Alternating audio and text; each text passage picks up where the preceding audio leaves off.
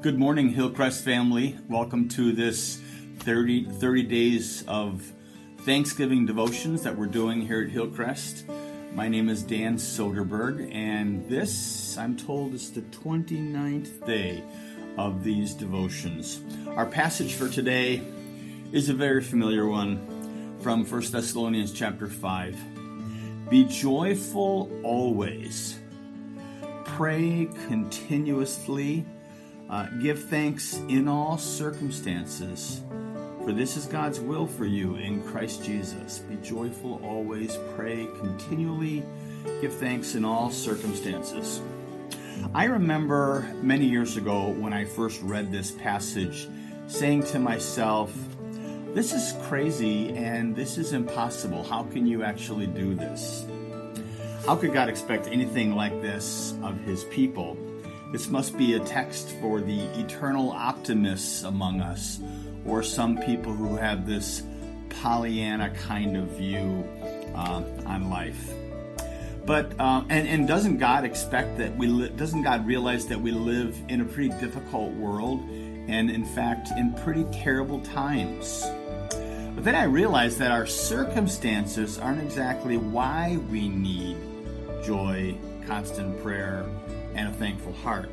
It's very important to know that when Paul wrote this, give thanks to God in all circumstances, he wasn't saying that we should thank God for all circumstances. Our circumstances, they weren't all necessarily created by God. But God can use them. And He can be right here with us in the most difficult circumstances, no matter how good, no matter how bad or ugly. Therefore, we can have joy and prayer and even thanksgiving in the midst of them. So much of this passage has to, has to do with seeing that God is right here with us. He doesn't abandon us. He's with us even in the middle of mundane and even in the middle of terrible circumstances. If a person, think about this, if a person doesn't give thanks in all circumstances, what he is saying or she is saying is, My joy and everything depends upon me. I can make it by myself. I'm only getting what I have because of me. You're not inviting God into all the circumstances of your life. Uh, again, you're saying, I don't need God. I can make it on my own. That's not true. We can't. We need God right here with us in the midst of all circumstances. And I got to tell you, if there's anything I've learned over the past few months living with the pain of losing a son, it's that I cannot make it on my own.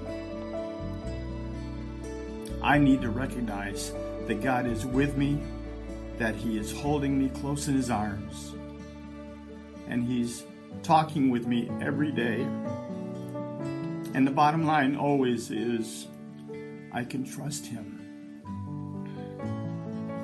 Therefore, um, I can have peace. I can even have joy in the midst of these circumstances. This is realistic thinking. This is thinking knowing that God is with me, that He loves me,